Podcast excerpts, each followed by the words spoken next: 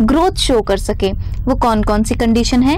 Water की availability oxygen की presence nutrient की रिक्वायरमेंट ऑप्टिमम टेम्परेचर रेंज या फिर लाइट या फिर ग्राविटी वाटर क्या इंश्योर करती है?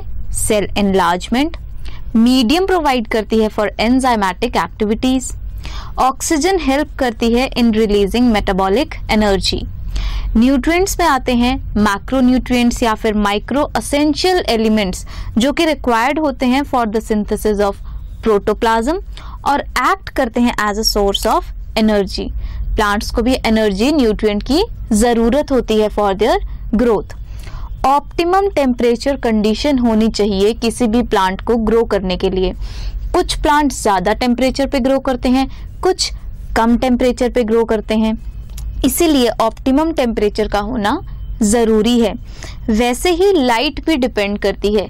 कुछ प्लांट्स जो हैं वो ज़्यादा लाइट की ड्यूरेशन चाहिए होती है, उन्हें लॉन्ग डे प्लांट्स होते हैं, कुछ प्लांट्स को कम लाइट ड्यूरेशन चाहिए होती है शॉर्ट डे प्लांट्स होते हैं और कुछ डे न्यूट्रल प्लांट्स होते हैं।